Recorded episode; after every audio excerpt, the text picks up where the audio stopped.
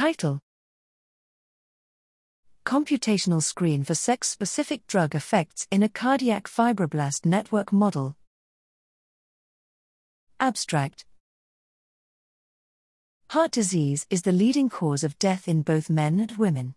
Cardiac fibrosis is the uncontrolled accumulation of extracellular matrix proteins which can exacerbate the progression of heart failure, and there are currently no drugs approved specifically to target matrix accumulation in the heart. Computational signaling network models, SNMs, can be used to facilitate discovery of novel drug targets.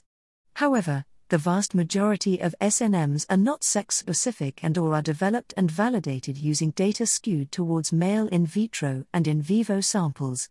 Biological sex is an important consideration in cardiovascular health and drug development. In this study, we integrate a previously constructed cardiac fibroblast SNM with estrogen signaling pathways to create sex specific SNMs. The sex specific SNMs maintained previously high validation when compared to in vitro experimental studies in the literature.